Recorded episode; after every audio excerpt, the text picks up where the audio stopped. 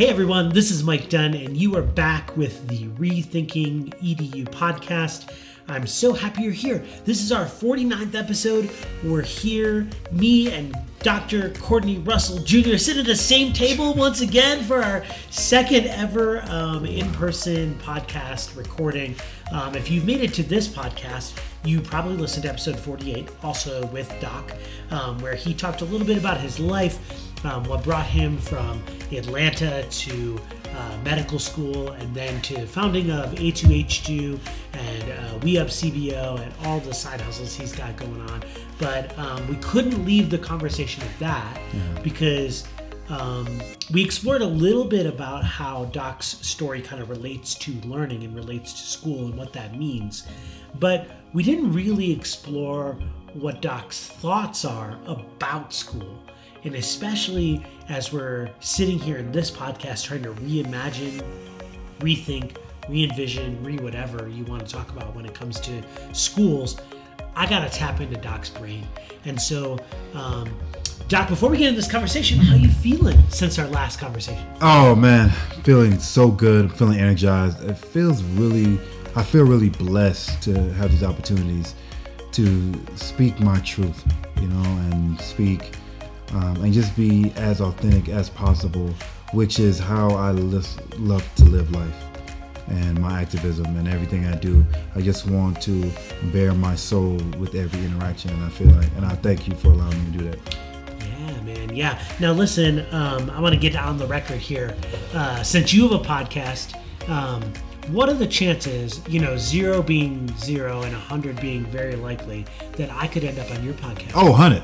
Hundred. Yeah. Yo, okay, I'm holding you to that. Yeah. Y'all, listeners, you heard it right here. Yeah. I'll make sure to drop a link to um, the Humanized podcast in our show notes, and you'll catch me there one of these seasons. It might be season like seven because I know y'all are planners and you got yeah, stuff like she, worked she out. Has, yeah, more Emily, than me. Emily's She's more than. yeah. So, just as a reminder, um, uh, listeners, so here on Rethinking EDU. Um, of course, we're always talking about people uh, reimagining, re envisioning schools. We're talking with Dr. Courtney Russell Jr., um, originally from Atlanta, here uh, working with me at Eagle Rock School up in Estes Park. Um, Doc works on our residential life team. He um, is also an Aspen uh, house parent, house host. House house. Um, you come to Eagle Rock to visit, you'll learn all about our uh, house nomenclature here. But Doc, in our um, two part excuse me, Doc, in our second part of this series, we want to specifically talk about school. Mm-hmm. And, um, you know, one of the things we have kind of brushed alongside of in our last probably 20 episodes of Rethinking EDU is around equity in schools. Okay. Right. And, um, let's just get right into that. Like, as you have transitioned out of the healthcare field, you're now here at Eagle Rock, right? Um, which is its own sort of unique experience. But what when I mention equity in schools mm-hmm. to you, mm-hmm. what do you what comes to your mind? What do you think of? The lack of. Okay. Okay. Yeah. Yeah. Yeah. It does. The, really? it, it, yeah. It, it's it's it's non-existent. Okay. Um, how, which is exciting because now I have a purpose. Ah. And so, like when you talk about equity in schools, it's like it, it's something that is not happening right now. Yeah, yeah. Yeah.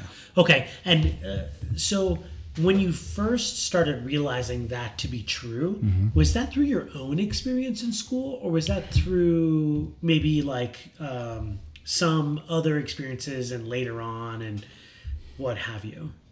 Um, later on, and just the education that I was receiving um, post med school on this activism walk, mm. you know, seeing just all of the systems that have been created to have a con, like a perpetual oppression and suppressive act.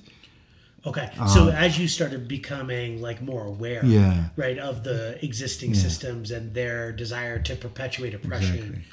uh, like K twelve education yeah. comes into your mind. Yes, through my own education process, I saw how education was inequitable. I see. I see. Okay because that makes sense. Yeah. Because it's like when you gain more, not like like ignorance is bliss. Yeah. That, that you yeah. know, and so like when you don't know, you don't know. Yeah, so it's like we were talking about in our previous episode, right? Your the education is supposed to be or should be a means to liberation, Yeah. right? Once you are liberated from um, your school experience, right, as James Baldwin talks about, uh, Wow. he says that right the way that you can really start to understand learning and start to understand school is then the moment that you start to deconstruct and uh, kind of tear down the model of Yes. school. Yes. Right. 100%. Um, I'm going to totally butcher that quote, but you, yeah. you get the I idea. get it. No, yeah, I know what you're talking about. Yeah. yeah, yeah.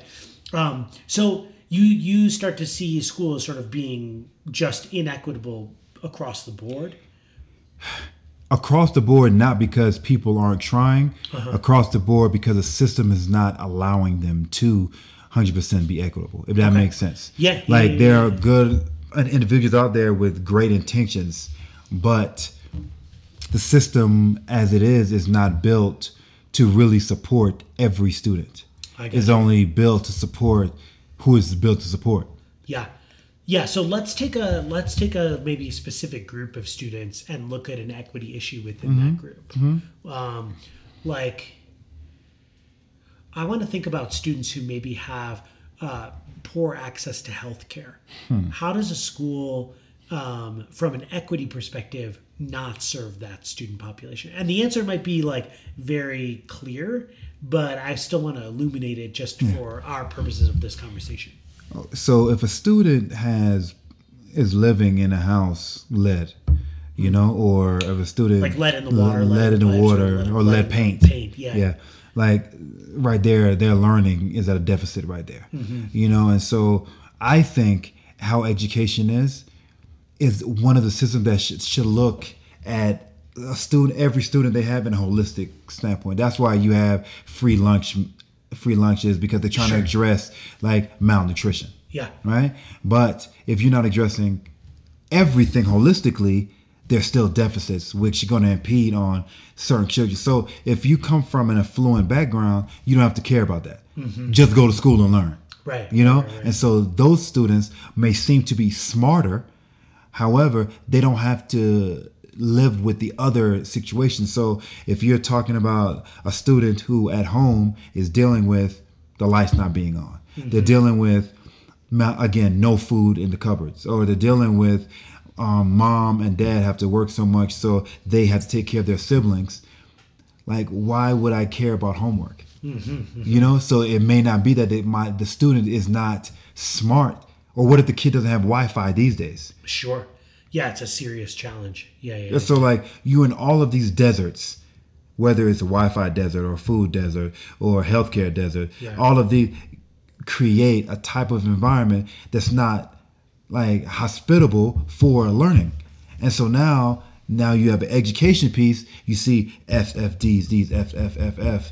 It's like how do you even begin to approach one plus one equals two when You're they've hungry. you're starving. yeah, yeah, yeah. Like there's like, like people shooting outside your house, people selling crack in, in the hallway. Like you have to worry about um, individuals like mistreating you. Like you, the last thing you care about is doing your math homework. yeah, absolutely. You know, and so like now the next day comes and you come to class. Hey Jimmy, have you done your homework? Nah. And the teacher's like, why would you not? You don't care about education. Right, you know, right, and so like now that's how it's in like it's inequitable for some. And Jimmy in that situation is not that he doesn't care. He can't care. He can't care. Yeah. That's the difference. That's the I difference. Yeah, yeah. So when we're thinking about that, I think healthcare is is one that I I think it's easy for me to imagine. Right now, and imagine for many of our, our listeners, it's easy for them to imagine. Uh, many of our schools don't have school nurses there, let alone a doctor at a school, right? Um, Because the money is economics. Mm. You're gonna pay a doctor to take care of this. Like, all right, let me pay RN, let me pay NP. Yeah. You know, let me pay those, those other individuals less. However, they're there once, twice a month, a Right. week. You know, Right. because the priority in their mind is educate, but it's not a holistic way. Uh-huh. You know, if we were being honest, again, if you're talking about an affluent child from an affluent family, they have access to healthcare, so they can go to the pediatrician yeah, that's right. instead of an individual in, in the inner city who is like, I don't have time to deal with Jimmy's asthma. Now, Jimmy can't breathe. He misses some school because he's in the emergency room. Like it's it's, it's all intertwined. Yeah, yeah, yeah, So what you're suggesting is, uh, maybe not schools, but maybe um, we need to pay closer attention to some of those things. It's so access. Kids can learn. It's access. It's Yeah. all everything is intertwined. Yeah. When you have yeah. poor access to housing, poor access to to to food, Mm-hmm. poor access to healthcare, mass incarceration is on all like your community is ravaged by like being over policed. Yeah, All yeah. that goes in back into education because like and then kids can't learn. kids can't learn. Yeah, Because that's not a pri that's not a priority. Yeah, And so like you are when you, you shouldn't have sold drugs. All right, cool. So you tell me how else am I gonna eat? Drugs sell. yeah. That's right. Yeah, yeah, yeah. Whether you like is, is it right? That's not a question. It's right or wrong. Mm-hmm. It's like is it right or wrong for my kid? For now, my mom needs to pay rent, and I got heroin in my backpack that I can make sure that we can have a place to live. That's a no brainer. It's a life or death situation. It's a lot. Yeah, So again, education is not a priority. sure. When, ironically, education is the only way that you're gonna be able to be liberated Yeah, yeah. because we're living for right now. Yeah, that's right. Yeah. Let's talk a little bit about um, maybe some of the areas that don't get enough attention. Uh, like one of those areas you mentioned already is like uh, community incarceration, right? Um, where volumes of community members are incarcerated, which leads to, let's say, multiple generations of individuals living in the Yes. same home, Yes. or leads to family disconnects, Mm-hmm. or leads to one person having to work two, three jobs Mm-hmm. in order to, um, in order to just keep the family afloat, right? So that's one I think good example. Well, one shit example of something that ha- that is happening. What are some other things that you think are maybe overlooked in the equity equation for schools? I mean, we already talked about healthcare. Um, Mm-hmm. You're talking about after school situations Yeah, yeah, yeah, yeah, yeah. because just because you have a brick and mortar and you're checking a box that a kid is not involved in truancy, like what's next? Because after school, like you said, a parent has three, four jobs. Now, in those communities, are there a lot of after school programs? Like, probably not. You know, so now I got to entertain myself. Yeah. What are you going to do? What are you gonna do? Right. And, and so, like again, everything is intertwined. But when when you're more in the business of checking boxes mm-hmm. instead of really getting results, mm-hmm. this is what happens. And so, like, you're not looking at it at a holistic standpoint. You're looking at it as is if they are as if they're isolated events. Mm-hmm. Education. They go. They went to school from from eight to 3 mm-hmm. and that's it. That's all they needed. Nah. Right, right. Like that's why affluent communities they have the kids in soccer, they have after school programs, they have tutors because they can though. Yeah, I think about after school program too as uh, like for me, I was in latchkey when I was growing up, right? So I would like uh, my dad was working an extra job, and I would just stay after school. Yeah. Pretty much every day, Yeah. um, until he got there, which oftentimes was like till five, five thirty, six p.m. Yeah. right. The- A good our school, I think, in elementary school ends around three, three fifteen. Yeah. So I was there for three plus hours after school every day. Yeah. Um, but it was a safe place. I knew my teachers. I knew those people that were there. Yeah. Um, one of the issues I see in that, in terms of equity, is that uh, the people that are asked to staff after school programs are often the teachers themselves. Yeah. Right. So now all of a sudden your your teacher workday starts at seven seven thirty and goes until you know six seven at night. Yeah. And that's super problematic, right? See, what's coming to mind now is you get what you pay for, right? Now, teachers aren't getting paid what they're worth. So now they're just doing stuff just to make it through the day and now they have to they have to do other things to supplement income and teachers are living out of a car. Mm-hmm. There have been instances for that. Like Yeah. that's not okay.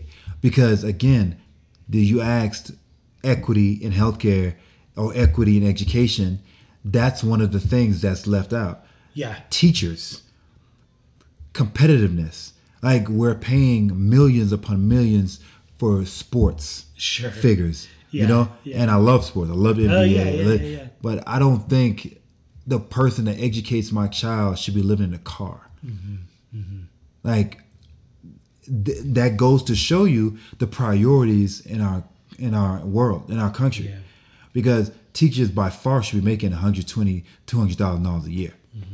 Yeah, especially with lots of teachers being required to have master's degrees. You know, I would argue that teachers are one of the most overeducated, underpaid, Hundred percent. you know, groups of people in- hundred in, percent. in the country. A hundred percent. Yeah. Um, no matter at what level, like even a first grade teacher should be getting two hundred thousand dollars a year, up until like K through twelve, and if you're in the Mm-hmm. um, college area, yeah, you, you- now we can argue about five hundred thousand, this and that. you Sure, know? sure. But like a teacher should not be getting under the poverty line. Yeah, yeah. That's not okay. I uh, I don't remember if I shared this example on this podcast. We've done a lot of episodes, but one of the first um, classroom experiences I ever had was in this small Catholic school in uh, suburban Michigan, Yeah. uh, just outside Detroit. Yeah. And I was volunteering there because a friend of mine was the principal of the school, and he said, "Yeah, come along. Like, you know, we could if you we, if you want some experience, I'd love to have your help in the classroom." So I'm in I'm in this classroom. You Yeah. know, there's like maybe 15 kids. It's pretty small. The school is pretty small. Maybe only seven teachers. So Oh, it was wow. yeah, it was tiny, and it's a parochial school, Catholic school. So you know, parents are paying tuition to go there, and so there's this amazing. Uh, what grade was I in? Fourth grade teacher there. Yeah. and she was like dynamite you know and i was like whoa this is really cool and so um, one day during lunch uh, i was in graduate school at the time and i was thinking about studying education and, and i said to her so i don't want to talk about your paycheck if it makes you feel uncomfortable but um, you know this is a profession i'm thinking about going into and i might want to teach in a catholic school uh, is this like a lucrative job are you able to um, you know, have a living for yourself. Yeah. And she's like, well, last year I made twenty two thousand dollars a year, and this was this was probably in like two thousand and six. Wow. Okay, so not that long ago, right? Twenty two thousand, and um, she said honestly, if it wasn't, if my husband. Uh, was not having the good job that he did have, she's like, there's no way that I could be able to teach at a place like this. And so afterwards, I didn't think much of it at the time. I was like, oh, that seems low, like, you know, whatever. But as I've gotten more into education and I've thought more about like what it means to to live in an equitable way and to have a fair income, this person was delivering dynamite lessons to these fourth graders who were having an amazing educational experience and she was making under the poverty line. Like, what? you know, it was absolutely mind blowing to me. So I think what you're talking about here is that like fully funding teacher mm-hmm. salaries Yeah. is a critical aspect of equity in course. education. Because no matter if you're an amazing teacher, you could be the mm-hmm. Jordan of teachers. Yeah. If you get paid twenty thousand, like you're gonna pull back, whether you want to or not. Yeah, yeah, yeah. Because like you're you're you're almost if you're passionate about something, Yeah. after a while, you you run out of passion, Yeah. and you need to and you need to feel your worth. Yeah. What I, I say often, teachers' hearts can only bleed so much, right? And after a while, you just end up dead. Yeah. It, like almost literally Yeah. to the point that we're seeing right now where teachers are leaving the profession in, in droves um, because of that. One, one thing that you, you and I talked about one time, and I would love to hear your thoughts on it, is uh, around pollution and um, school communities and what kind of impact, um, from your point of view, that has on learning or just school in general. I mean, you're talking about environmental racism, and you're talking about like pollution as far as where you live, um, the air you breathe, like the water you drink, how that affects you intellectually and your learning and your capacity to learn. Yeah. And so, if you're breathing in bad air, if if your home is full of cockroaches, um, and you're you get asthma and things of that nature, like again, I don't care to learn when I can't breathe. I don't care to learn if I'm like my stomach is hurting because my water is infected. Like Yeah. like I can't. And so like people always think it's so simple as give them a school.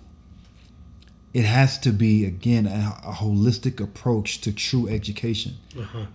And I would rather not do anything versus do it in a way where it's not actually getting the results that on paper it's supposed to get. Ah, yeah, yeah, yeah. And so, like when you're talking about pollution, again, it always comes back to the equity piece because if you're affluent, you're not going to be okay with your kids living next to a landfill, and then and, and and breathing in all of the fumes from that. But Sure. if you don't have a choice, but you need your kids to get some kind of education, you got to take that risk yeah. because you don't have the money. It always go back to economics. You don't have to. You don't have the money to even have a voice. Yeah, yeah. Yeah, that's an exceptional challenge. And I think about it in terms of um, uh, just before I left Philadelphia to come here to Eagle Rock, um, there were a bunch of schools that were uncovering asbestos in their environments, you know? Yeah. And having to spend multiple millions of dollars to try to repair buildings to remove asbestos. Yeah. And we know that that pollutant is absolutely toxic to to pretty much anybody. Anybody. Yeah, over the long term. Yeah. Um, but what I think that you're kind of pointing us toward in terms of equity comes down to um, school funding and community priorities. Yeah.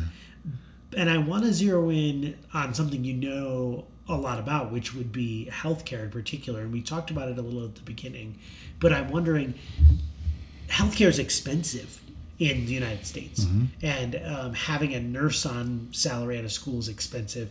Having a doctor on salary at a school would be very expensive. Yeah.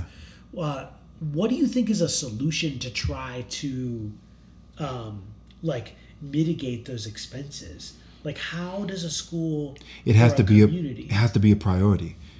yeah, yeah, like like the the first item on the on the budget. Yes. Yeah. It has to be a priority Okay. So because you it a can't. There's no mitigating that. It's like asking, okay, are you going to mitigate lunch? Yeah. You know, they like there's people like no, they got to eat lunch, of course. Sure. So, but you're gonna mitigate healthcare. Hmm. See, this is what I'm saying. Like, you have to reimagine what a priority is. Recess is a priority because they just want to run kids and have a good. Okay, cool, sounds good. Healthcare should be a priority. Mm-hmm. Like, there's nothing. Either you're gonna do it or you're not. yeah. Like people talk too much around issues instead of saying, we're not going to do it, we're going to do this. Okay, so if you believe in equity, you should believe in everything that is going to allow the kid to learn mm-hmm. healthcare, food. So there's no mitigating, there's no negotiating in those things. Yeah. True, when you're true about a problem and an issue, there's certain things that's non negotiable. Mm-hmm. Right. You need to be able to provide a space for a kid to feel comfortable. Yes. You need to be able to provide that space. Well, feel comfortable in all facets of their existence in that school. 100%. Right. So they're not coming to school hungry. They're not coming to school unclothed. They're not coming to school without a decent night's rest. There we go. Um, so what you're what you're suggesting though is that number one, make it a priority.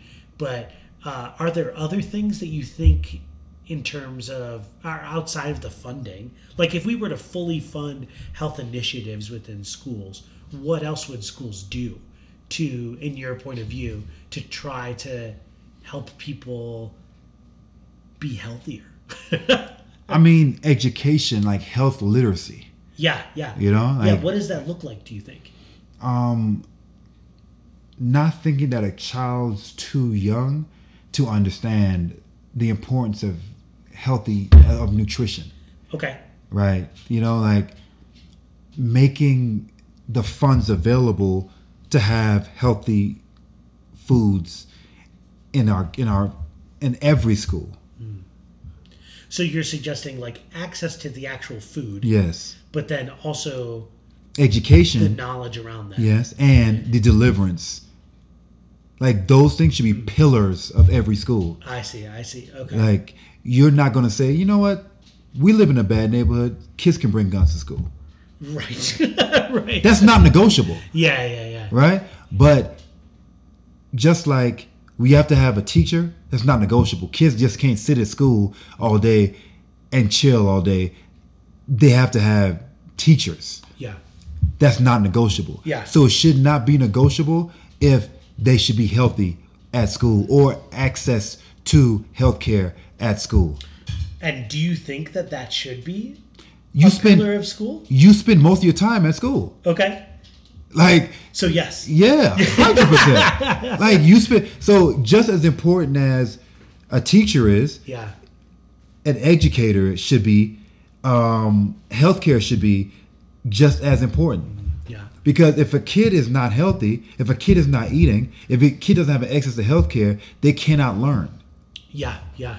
And I assume when you're talking about healthcare, you're not only talking about physical care, but also mental health care. Mental, oh, there's no separation. Yeah. Yeah. Yeah. Yeah. we separate that as human like oh mental health is separate you know Right. there's so many diseases and health situations and mental health that start because the Yeah. body the body and the brain are one Yeah, yeah, yeah. It it it always is like super annoying to me, right? When you're talking with people about their healthcare providers, and then all of a sudden you have to talk about your teeth and your eyes as like different providers. No.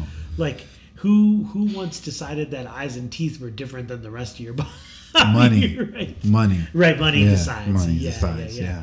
So, so we're pairing like mental health care, physical health care, literacy, and well-being, kind of all together in Mm-hmm. one, as a pillar of a school. yes and making it so that if you have to pay an np good money a doctor it should be paid Yeah, yeah, yeah.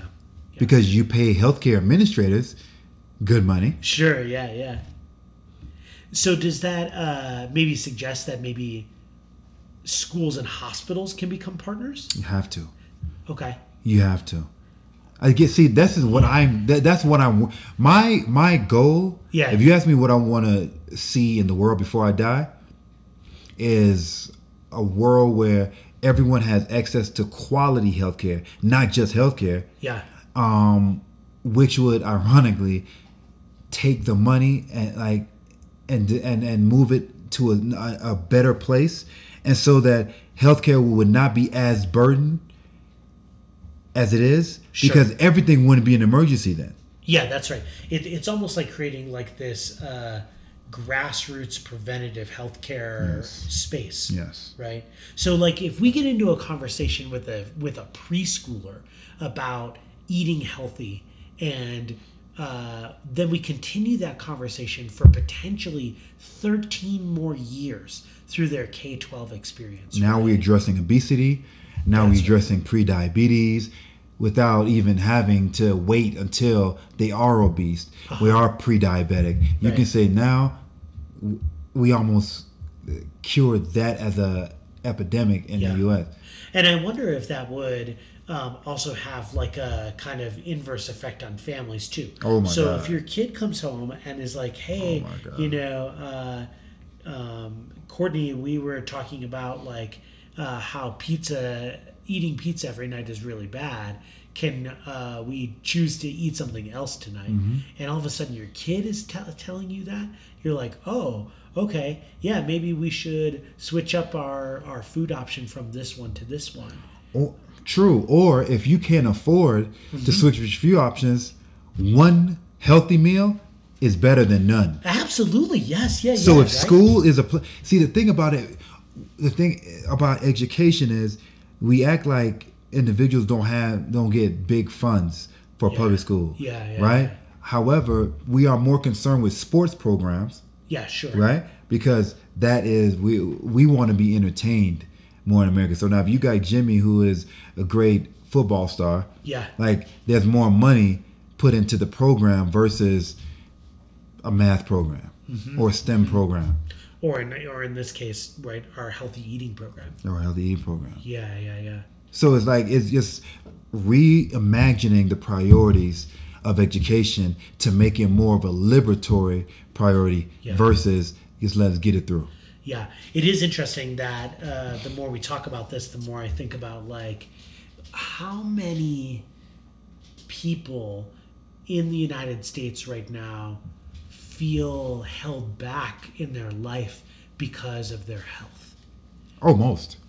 right? Yeah. Like whether that's their physical well-being, their mental well-being, whether they're suffering from some sort of something, you know, they feel like, well, I can't be the best version of myself because I am limited by my asthma or I'm limited because I have to take these whatever kinds of pills, you know. When so much of that um, so much of our work could be done in schools to talk about what it means to live a healthy life and how much of that can be shared from young people with families Yeah. or when those young people have families how that can trickle mm-hmm. down Again, hundred. Yeah. I agree I mean, I, like I said, I use healthcare as an entry point, but education is what I'm passionate about because that's the only way that education truly saved my life. Mm-hmm. And mine was the education of the human body, but I learned so much more about humans and life and and everything else more than I did with medicine. So I know that if individuals get ed- true education from a very young age, yeah like poverty would begin to be dismantled. yeah yeah You know, and so like when when you think about the community we come from, we think only way to really make it out is for the majority of it if you can rap, if you can play sports, because it is a great like if you're talented, you're pushed down that track, and there's nothing wrong with that. Like if you can Sure, sing, if you can play ball, of course, hundred percent. But who is teaching you how to like financial literacy Yeah, and health yeah, literacy? yeah, and um, being like the the importance of like activism for for your community and and things of that nature you know and so those things are not prioritized because if we start to do that we start to address white supremacy Sure. Yeah, yeah, yeah. Yeah, because uh, right at its heart, uh, health literacy, financial literacy are liberatory, right? And when once people feel healthy, are financially healthy, whatever that might be, all of a sudden you have a whole different outlook is changing playing field. oh my goodness Yeah. yeah, options Yeah, that's see right. poverty is the state when you're devoid of options yeah, yeah. right and so if you're Including and, and including in their hope. hope. Right. Yes. You have no hope for any any options. This is what it is. This is how I'm going to die. This is life. Yeah. And so I got to make the best of it. Yeah. And so like when you start to think money, you have respect for the resource of money. Now you start to plan different. Mm-hmm, Now you think about your health. You're like, now I start to eat different because I got to live for my kids.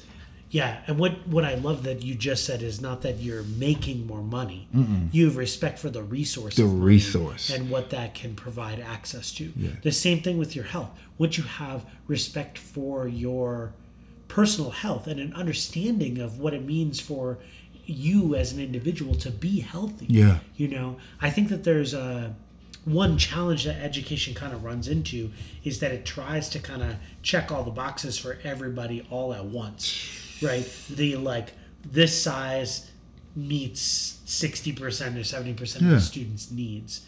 But when you're talking about health, you're talking about such an individualized experience.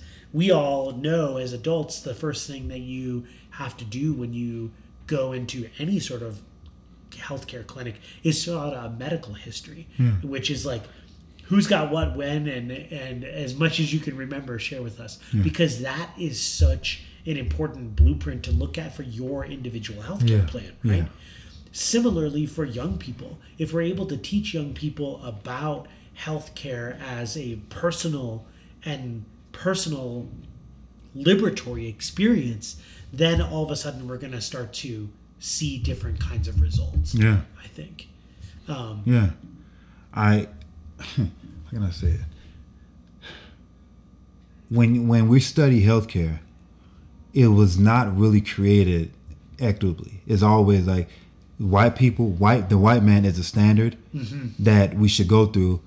And this is why clinical medicine is so important because if you just read a book and that's what you think made a doctor, you'll kill a lot of people because there's so many nuances to that. So now when you talk about education Yeah. and one size fits all model, that's for a rich white man's family. Yeah, yeah, So now, if everyone had the access to to everything that a rich white guy has, education would be great sure, sure, yeah. because everybody has access to healthcare, housing, um, Yeah, yeah, yeah. um, food, Clean air, clean air, air, everything. Well, everyone will be learning amazing. Yeah, yeah, yeah, yeah. That's right. Now, when you talk about poverty, that's a huge wrench.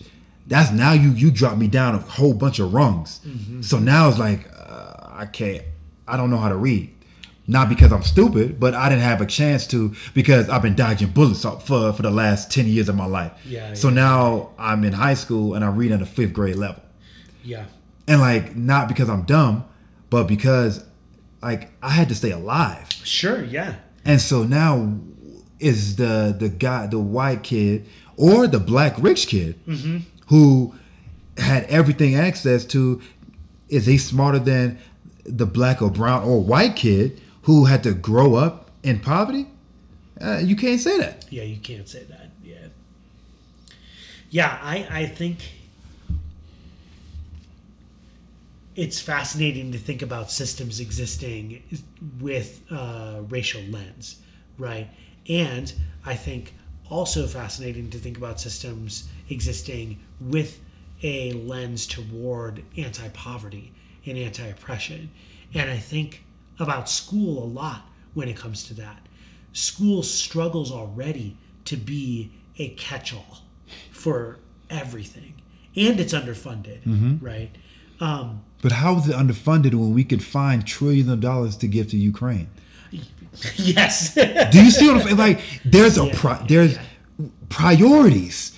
We say, oh, education is important, healthcare is important. We love people, bro. Come on, man. Right. But if we go back to our initial premise of like, what is the purpose of education? To liberate, right? Yeah, If we really wanted a liberatory uh, approach, or we really wanted a liberated uh, constituency, we would have funded education 150 years ago. hundred percent.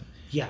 But education is not for everybody. Just like healthcare is not for everybody, housing is not for everybody. Right. All these systems is not for everybody. Right. What's for? It's like mass incarceration is for some people. Yes.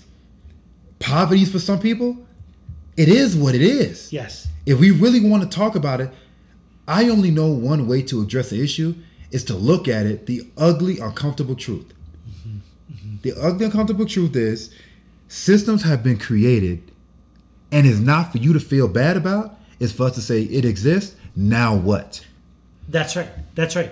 We have to start by saying exactly what you're saying. Who is the end user for education right now? Hmm. Once we answer that question in full, with full truthfulness, as much as we can, right? Then we start to understand what's going on Yeah, and start to understand what some of our issues really are. hundred percent. So that gets me to my my last kind of question I have for you is that you've been here at Eagle Rock now what five years, right? Yeah.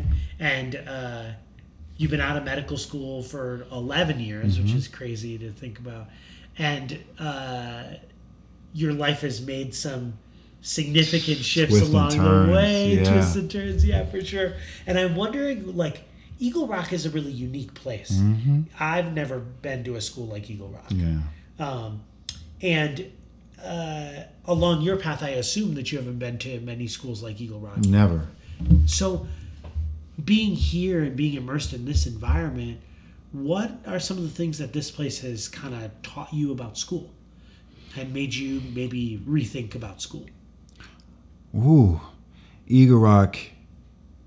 What keeps me coming back every year is potential. Like there is a, I I would argue to say there's not too many educational systems that have so much potential like Eagle Rock does. Mm-hmm. You know, and with the freedom to fail. It's almost like Yeah. at Eagle Rock they welcome failure. Right, right. It's like saying, come here to fail so that you can learn how to be. Yeah. Not to be like this. It's like to be dot dot dot. You can like insert what you want to be.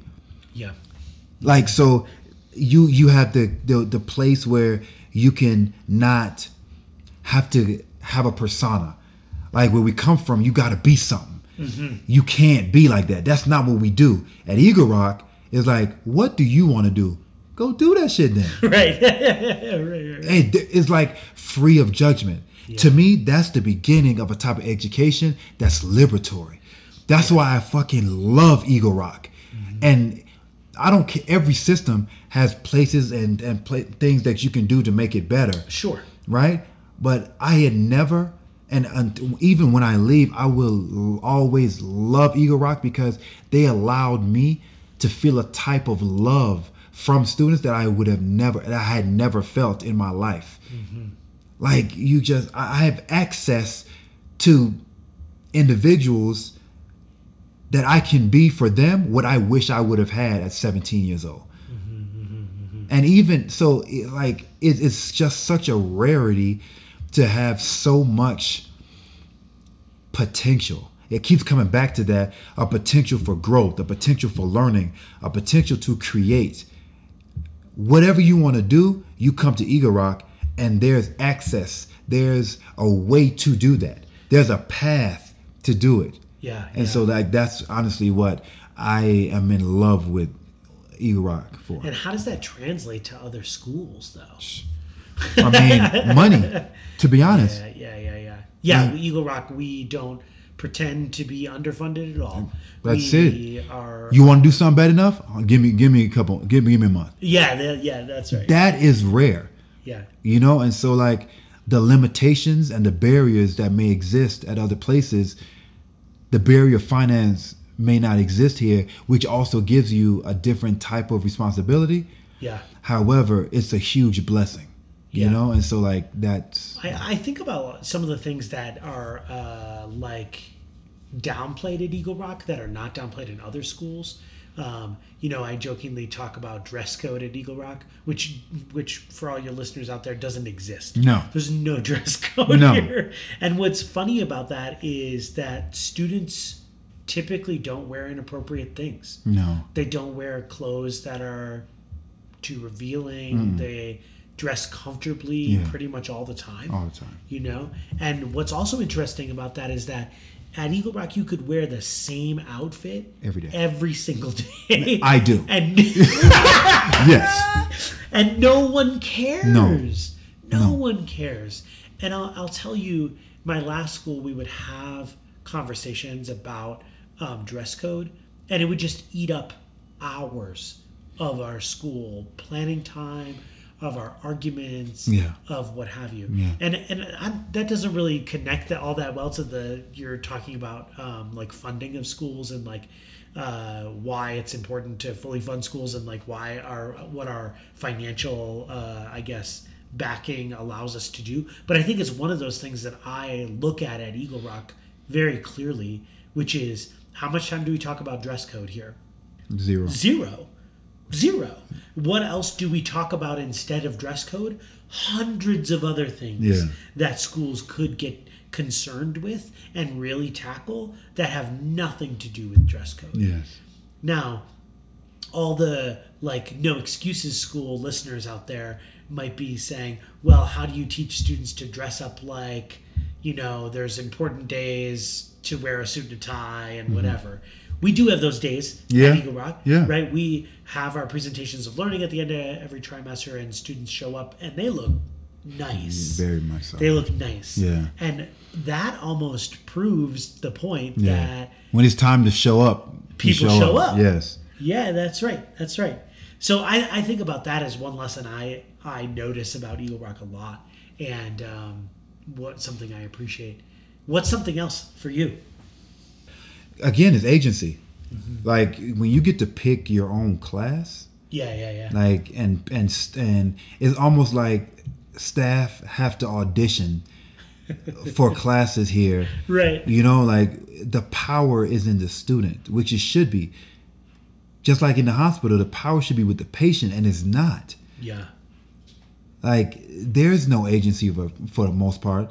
A good doctor creates that kind of environment, but it's not like the normal like the normal state. Yeah. Yeah. And so at school, here at Eagle Rock, it's normal for us to get around. Hey, please choose me. Please choose Yeah, me. that's right. Please Yeah, choose. yeah, yeah. That's dope. Yeah. You know what I mean? Like it's like it's. I mean, where are you gonna do that? Yeah, yeah. For listeners, we every trimester we pitch our classes to students as instructors, and uh, it's like this whole thing that like you have to make your class sound interesting for students to take it. And if you don't have a class, um, there's not. Our director of curriculum doesn't exactly say, "Well, you don't have a class, you know, you why like you should think about your crappy pitch." Yeah. But I think everybody thinks that. Yes. Everybody's like Hundred percent. Hundred percent. Everybody's like, "Well, my my pitch must have been shit. I should probably work on that." But that's how it should be, though. right, right, right. We should be tap dancing because if we don't have students here, we don't have a job. yeah, that's right. Yeah, yeah, yeah. It, so if I don't have a patient, I don't have a job. So it's my job to like essentially you're entertainer. Mm-hmm, mm-hmm. If no one likes your music, you're not a singer. Like I don't. If you suck at, at sports, Yeah, no one's coming to the games. Yeah, you're not going pro. Yeah, yeah. that's what I'm like. So why do we feel like, yeah, they, they you gotta be here? You don't have to do anything. Right. We it's our job as educators to make education sexy. Sure, sure.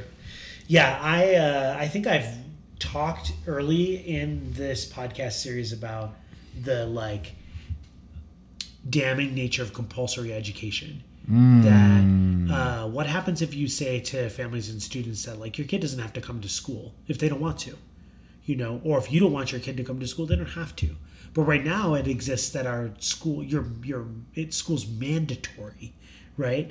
And I think that you could end up with super challenges there.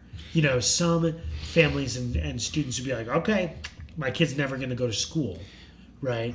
But then some families and students would say, do you want to go to school? And then all of a sudden, the kids that show up are a different kind of student, right? You know, ironically, if you said that, I believe that most people would want to go to school. Given the right Yes, yes. because like first off, what else the hell are you doing? right. also, if all your homeboys and homegirls in school, then you're to go that's the place to be. Yeah, that's You know what I mean? And so now, if we make it like, shit, I don't know what you doing, but it's cool to be in school. Yeah. That's the mission I'm on. I want to look like, yo, Doc over there reading a book and, and talking shit. Uh-huh. Like, you come to me, let's talk politics. You don't think I will because my hat to the back, or I'm wearing a whole hoodie and I'm breaking down legislation and this and that. Like, ooh, that shit was dope Yeah, yeah. oh, he read this book. He's referencing this. I got to do that. Yeah, That's education. The whole game. That's ele- That's what it is. It's, but if you make it like you got to do it. See, freedom is a weird monster, though. Uh-huh. Like when you say you're free to do whatever you want to do, people most of the time do good shit. That's right. Yeah, that's right. But when you say no, you have to do it. Now it's like I don't want to do that because as humans, we're always like, "Ah, you ain't gonna tell me what to do. sure.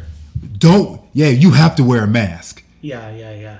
Ugh, I don't want to wear a mask. Right. Now you take away my freedom. Right. But if you just said, you know what, guys, this is what it is. You will die. COVID would have been a different thing. It wouldn't have been a freedom situation. yeah, not at all. So that's a whole nother thing. But I'm, I equated to that because, like, with education, if you said you're free to be educated the way you want versus you got to do this 12 years, you got to graduate high school, you got to go to college. yeah, yeah. Now it's like, all right. But if you said, yo, you know what? All the kids in the neighborhood, they're reading books, they're going to school. Now it's like you having a sparring, like, oh, did you hear that? The stocks are up, this and that. And that's the third grade and the fourth grader talking like that. You're Yeah. like, oh shit. But right, that's what affluent communities do. Sure, sure, sure. They make it so that it's like it's a cool It's a thing. cool thing to do. Yeah. My uncle is trading stocks, and he just gave my little six year old some of this. Now, now by the time they 15, 16, they set up for life. Yeah. Oh yeah, that's that's that's the move. Yeah, yeah.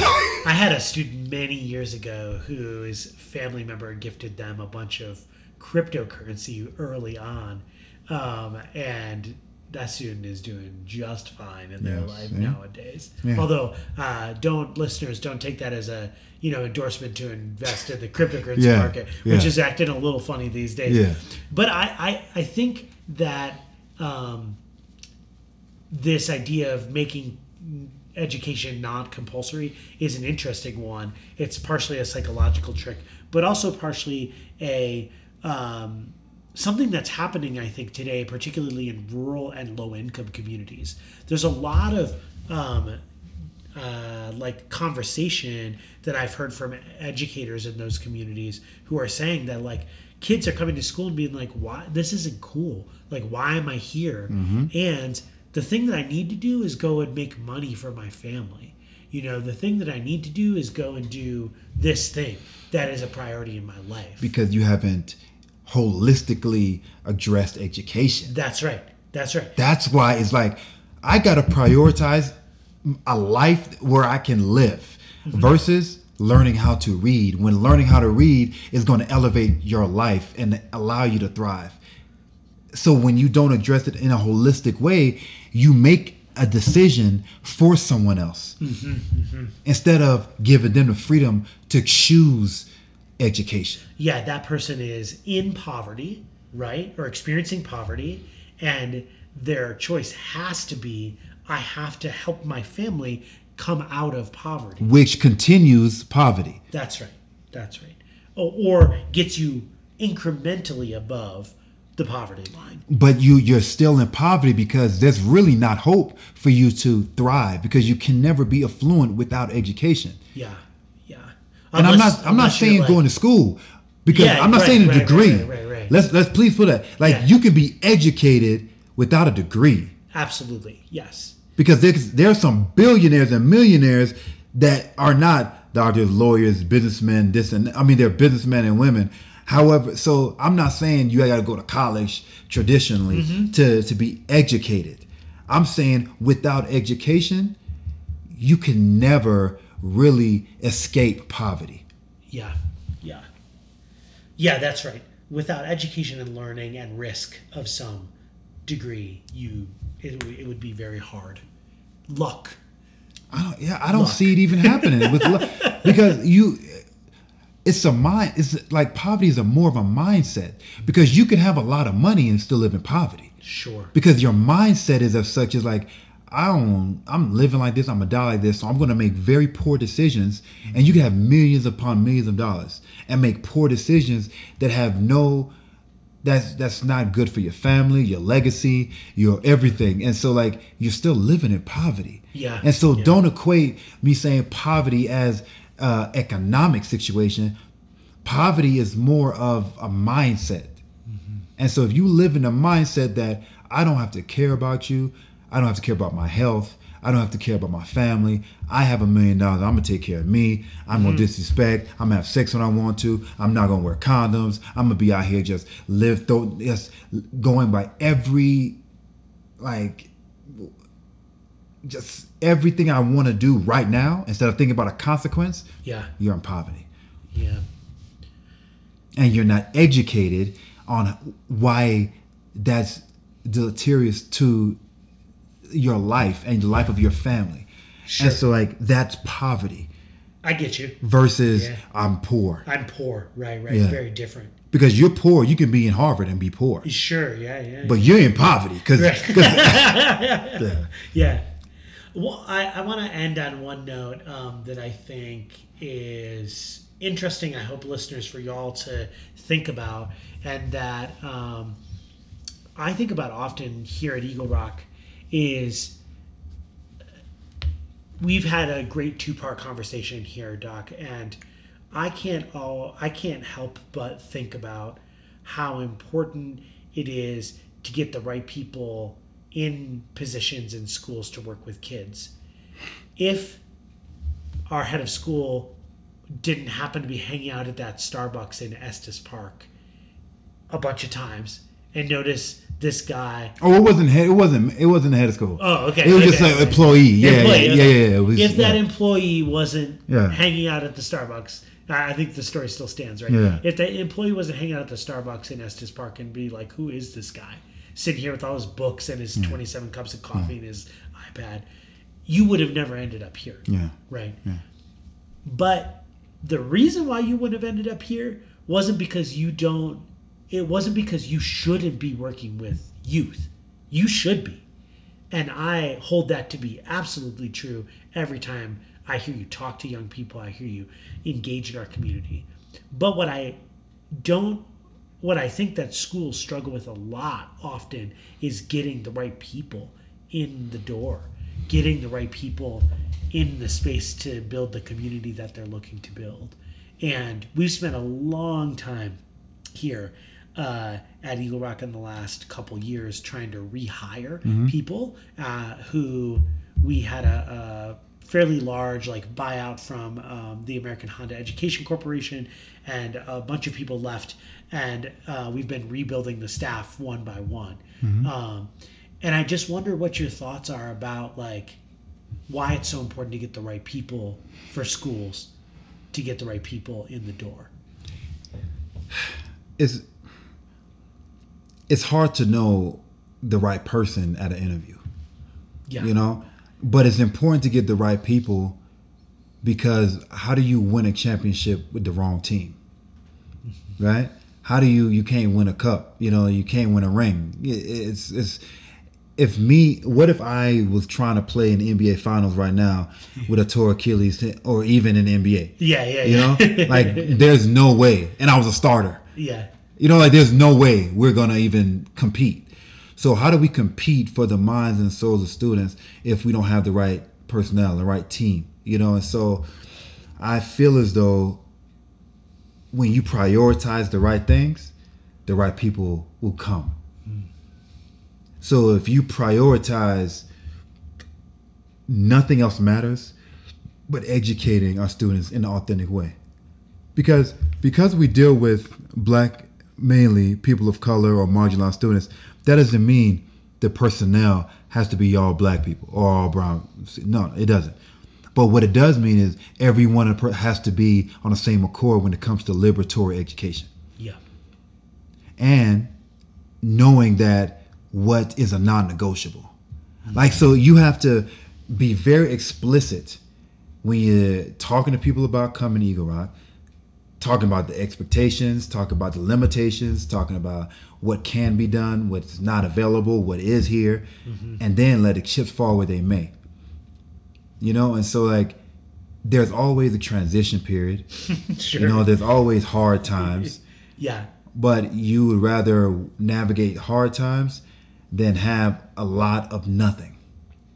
So you have every staff position filled, but n- hardly none of the staff is equipped to deal with the demographics that we have here. And now, who is being affected? Not the staff who's getting a paycheck, Yeah. the students. Students, right? And so it's just being again being unapologetic about the why, mm-hmm. and then letting the chips fall where me. Yeah, yeah. I think that a lot of schools struggle with that, mm-hmm. and and there's a couple of reasons I would argue that's the case. One of them right now that we're seeing is there's just lack of access to teachers. Mm-hmm. You know, and teachers are leaving the profession in droves right now. Um, if you doom scroll Twitter like I do, you know, once a day, just you could see all the people that are like applied for my other non-teaching job today mm-hmm. because I'm ready to leave education. Mm-hmm. And so it's hard for schools to be selective about who they bring in. But I would argue that if you don't get the right people on board, then like It comes back to economics, though. If you're not, if you're gonna pay somebody twenty thousand dollars yeah, nowadays after the pandemic to deal with what has come up now with education with the students, like you're gonna lose yeah, you're not gonna get anybody on the door. So this is like so reimagining Yeah. education financially too is gonna bring talent. It has to be competitive. yeah, yeah, So if you if you posted a job and said I'm gonna give my teachers first through 12 grade 120 thousand dollars a year, sure. yo, You get all sorts of people applying for that job. now you have your pick. Oh, damn! You taught here. You did this. You did this. You did this. That's Yeah. that's dope. Let's go. You will get the. But if you got twenty thousand dollars, you might get somebody who is desperate, like dying. You know what I mean? Like, Right, right, right, But then they don't care. yeah. And again, who gets affected? And they're going to leave in a year, right? As soon as they get some more they get experience, something maybe else. get something else. Yeah. You don't want a part. This is not a part time job. no. We're not fixing cars here. No. No. So that's it is like you have to be realistic about what's going on. If you have to hire less teachers and pay more, that's what you may have to do. Yeah. Yeah, I think there's a lot of moving parts to that. A lot. that are, that are challenging. Yeah. But I think you're right. Like financially, this goes back maybe to the main theme that I've had throughout these entire, you know, 49 episodes of this podcast is like, if you don't fix school funding, then you're not really going to fix much of anything. No. But I think what you're raising here in this last episode in particular um, is also teaching for liberation and liberatory education is um, not just about fully funding schools, but it's about the priorities. Set priorities straight, like health and wellness of young people, like uh, health and wellness of staff.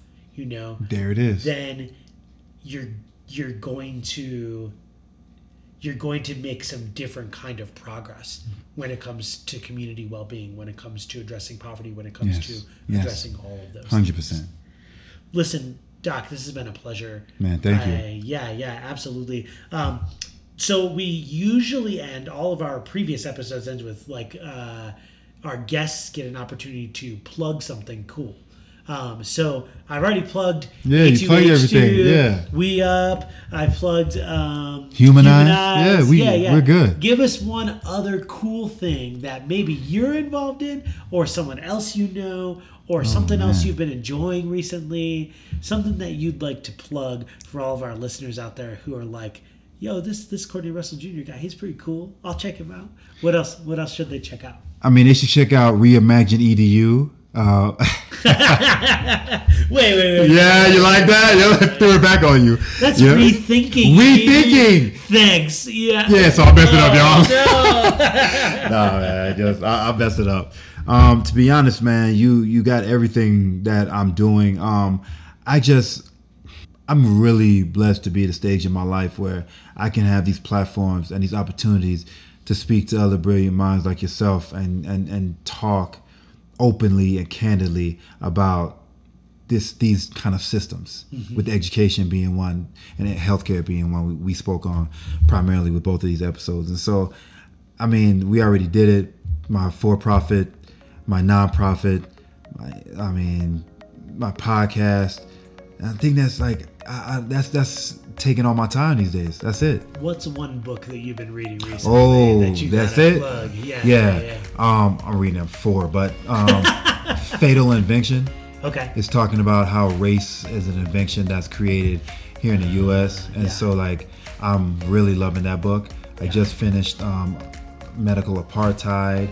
I'm reading 1619 over again. Yeah. Um, it's a lot to get in there. Yeah, so like I, I, I try to read, I try to go through four books a month um, because if I'm speaking on these kind of things, I, I need to. I need to know, you know, and so because I'm fighting for a culture and I got to show up every time and I take it really serious. Like this wasn't planned episode and I'm talking to you, so I, I was nervous, you know, so I had to come, I had to come right with education. I just finished a book by Bell Hooks called "Teaching to, to um, Transgress,", Transgress, yeah. and it's it was amazing. Yeah, yeah. It was amazing. Yeah. Like she, yeah, she she did that. Yeah. You know, and so like it's it, it's it's a Bible, and like it was it was amazing, and so like so those are the books that I've I've um, um, I've touched recently. So, That's yeah. awesome. Yeah. And listeners, we hope that you've loved these couple of episodes. Um, and check back. Uh, sneak peek that we've got our 50th episode coming up. Um, I got a couple announcements going on with that episode, so make sure you you uh, keep listening through the 50th episode. And if you're super stoked about this content and about the rest of our content that we produce on Rethinking EDU, you can head on over to our um, Patreon page. You can hit up re, uh, Sorry, it's patreon.com slash rethinkingedu. You can also check out our newly minted newsletter called the um, Rethinking EDU Thought Thread. That's rethinkingedu.substack.com, or you can check us out at rethinkingedu.co, where you can find links to all those things. Listeners, Doc, it's been a pleasure, and uh, as always, keep rethinking EDU. Thanks. Peace.